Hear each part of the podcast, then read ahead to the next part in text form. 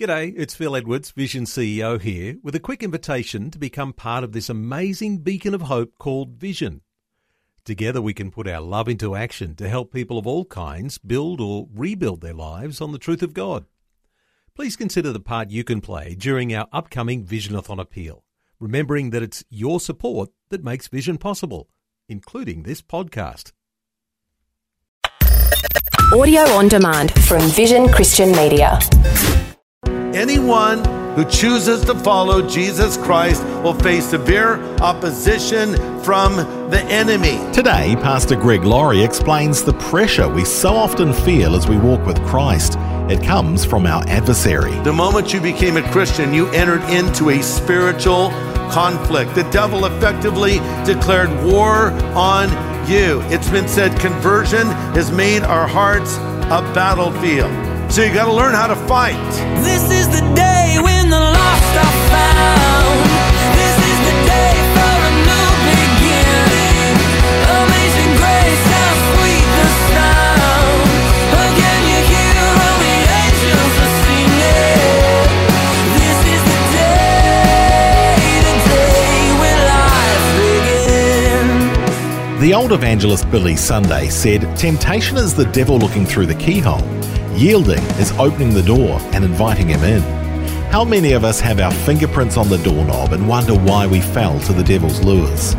Today on A New Beginning, Pastor Greg Laurie brings us good insight on the spiritual environment we're living in. It's a look at the spiritual battle being waged all around us, whether we realize it or not, and how we're all soldiers in the fight.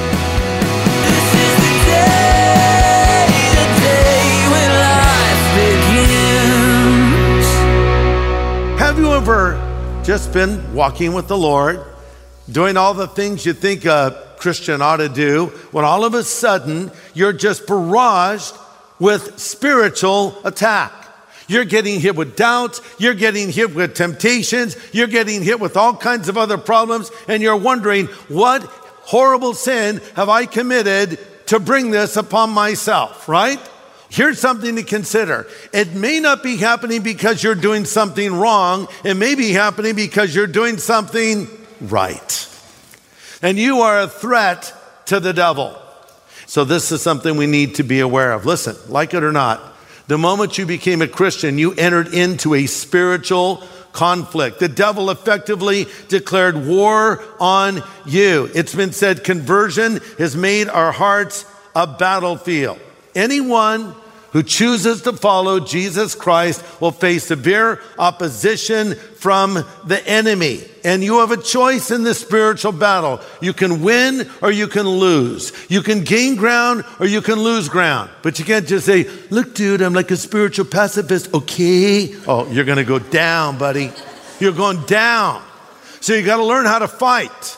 The Christian life is not a playground, it's a battleground. But here's the good news we can win in this war. And here's some more good news we are going to win in the end. So if you feel like you're being a little overwhelmed right now, just understand that uh, God is with you. And he has told you how to win in this spiritual battle. You know, Jesus said the gates of hell would not prevail against the church. Ever heard that statement before? Now, what does that mean? We say it all the time. You know, the gates of hell will not prevail against the church. What do you think that means? So I have no idea, but I like the way it sounds, right? what does it mean when it says the gates of hell will not prevail against the church? We have to go back to ancient times and the way they conducted warfare. And we know that a common military tactic used by armies in that day was to break down the gate of the enemy's fortress with a battering ram, right? You've seen it in a lot of movies. So the battering ram, sometimes it's on fire. It hits the wooden gate and the gate catches on fire and the soldiers rush in and, and defeat the occupants of the fortress. So the idea is the gates will not prevail against the battering ram. So the idea here is as we are moving forward as Christians, as we are gaining ground, not just holding ground and hopefully not losing ground, as we're advancing into enemy territory, if you will, with the message of the gospel, we are going to ultimately win the battle. The gates of hell will not prevail against us or be able to stop us. So, here we are now looking at what this battle is going to look like for us. It's important we understand it because to be forewarned is to be forearmed. Let me say that again. To be forewarned is to be forearmed. So let's find out about this war we're in. Let's all look at Ephesians 6, verse 10. Finally, my brothers, I'm reading from the New King James Version, be strong in the Lord and in the power of his might. Put on the whole armor of God that you may be able to stand against the wiles. That's an old timey word that means strategies and deceits. Stand against the strategies and deceits or wiles of the devil. For we do not wrestle against flesh and blood, but against principalities, against powers, against the rulers of the darkness of this age, against spiritual hosts of wickedness in the heavenly places or just the supernatural world. Therefore, remember, whenever you see the word therefore, find out what it's there for. So, in light of this, or therefore, take up the whole armor of God that you may be able to withstand in the evil day, having done all to stand. So if you're taking notes, here's point number one. Recognize this is a spiritual battle and it must be fought with spiritual weapons. You fight fire with fire. And there's some key ways to overcome the devil and his demons because God has not left us in the dark here. And he tells us, verse 11, put on the full armor of God. And that phrase put on carries the idea of once and for all. Do it once and for all, or do it permanently. The full armor of God is not to be put on and taken off. You need to keep it on because we're going to be in the battle till the final day. The spiritual battle ends when we get to heaven, not before. So we keep the armor of God on. And why? Number two, because Satan is a super being and he's more than I can ever handle. Satan is a super being, he's a powerful fallen angel. I'm no match for him, nor are you. Verse 11, that you may be able to stand against the wiles of the devil. See, my objective is to stay as far away from the devil as I possibly can, not to skate as close to what he's offering as I possibly can. The Bible tells a story in the book of Acts about some guys called the sons of Sceva, who are identified as exorcists and they were trying to cast a demon out. By the way, the Bible never validates exorcists. It validates casting demons out of people, but there's no real biblical office of being an exorcist. And so if someone says, I'm an exorcist, my gift is casting demons out. Sorry, I don't find that in the Bible.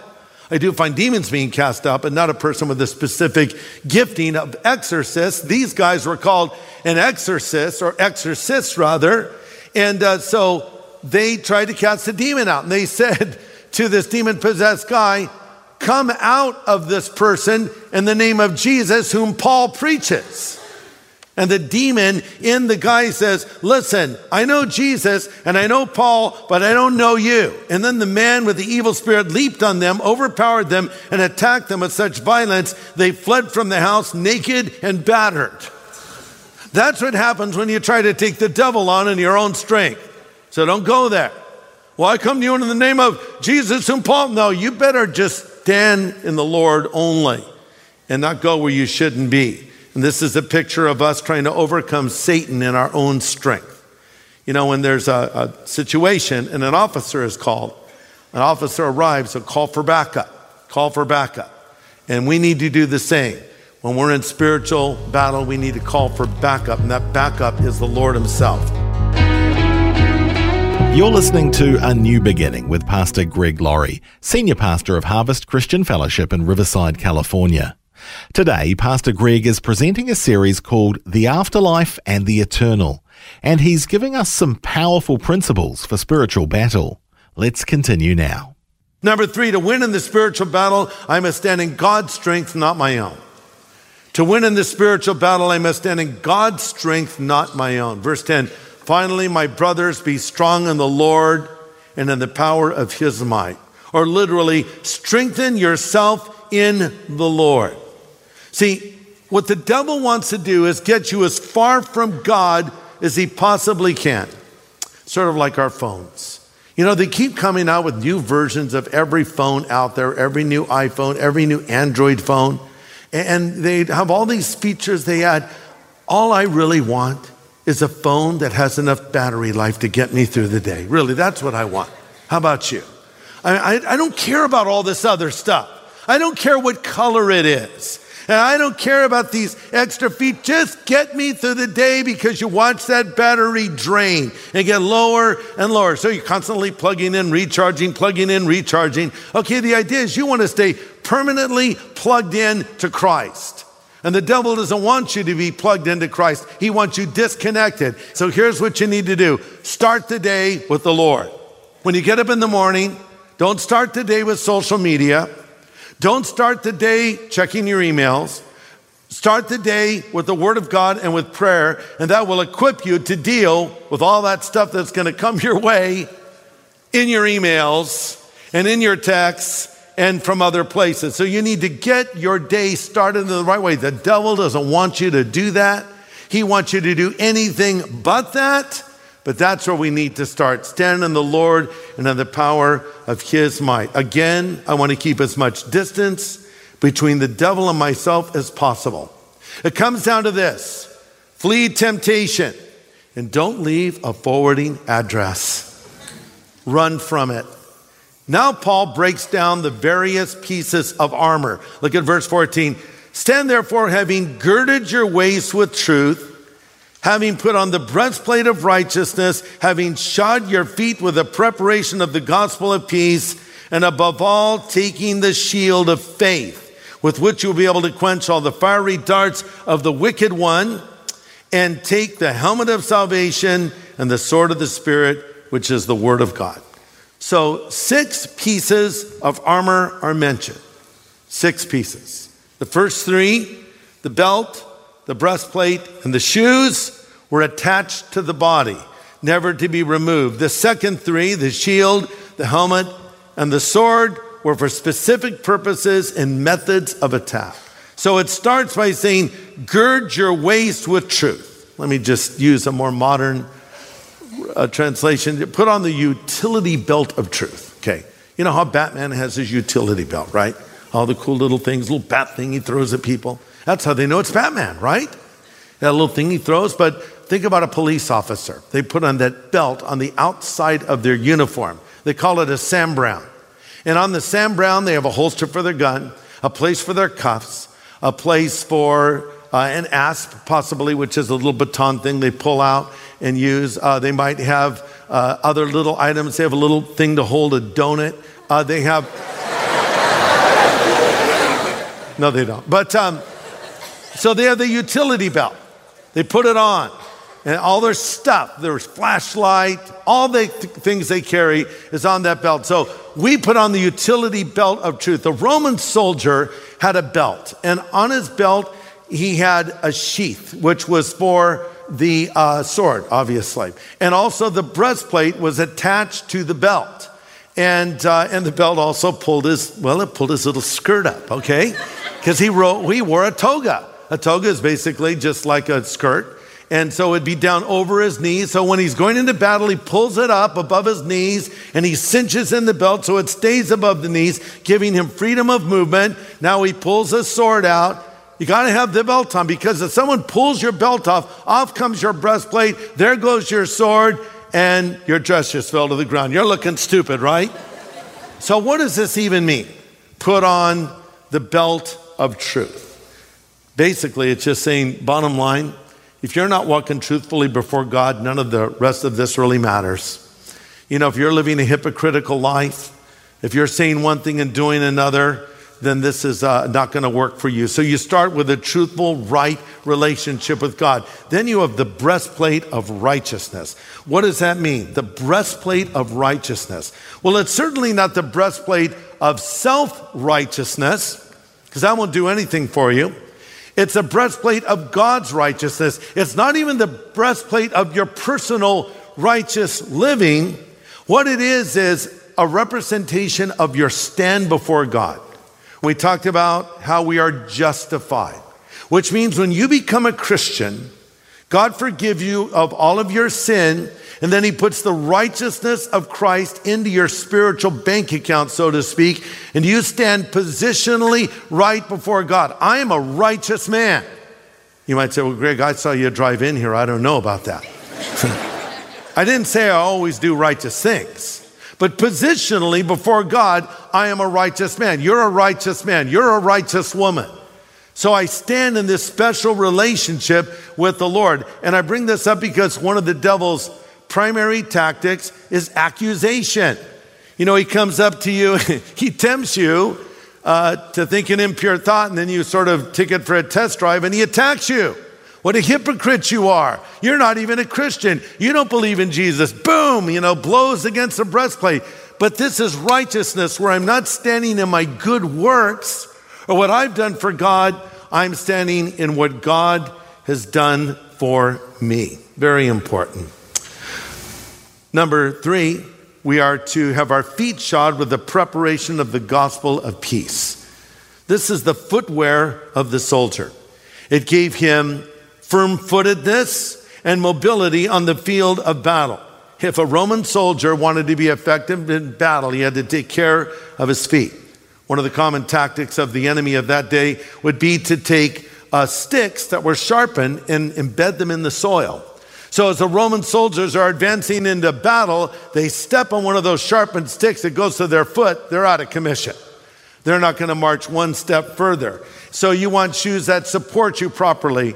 Uh, I, I was having some sort of a thing where my shins were like kind of aching, and, and I had these Nike Airs, and I kept thinking that was a solution. So I went to some store that sells athletic shoes, and they got me on a treadmill, and they said, You know, we know what your problem is. You're pronating. That offended me. I slapped the guy.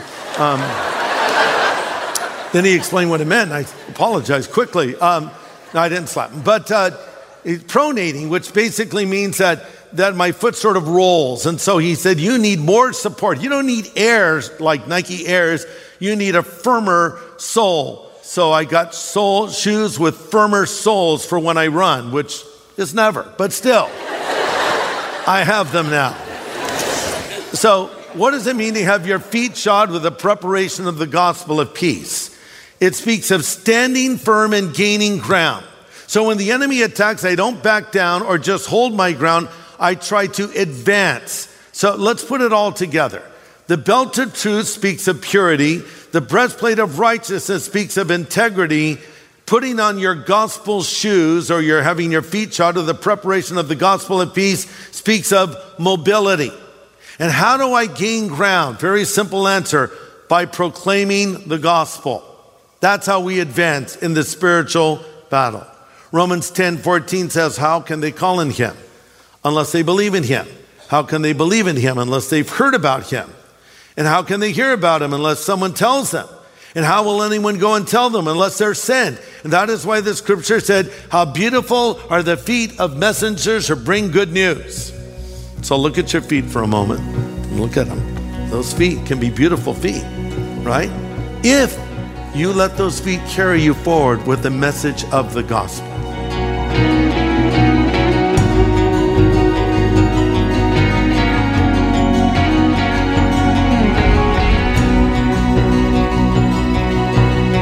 Pastor Greg Laurie with important insight today on spiritual warfare, explaining that God hasn't left us unequipped and unprepared for that battle.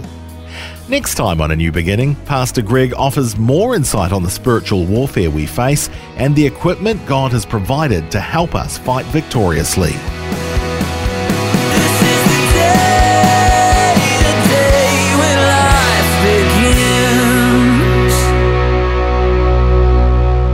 Today's message from Pastor Greg Laurie was called How to Fight the Spiritual Battle.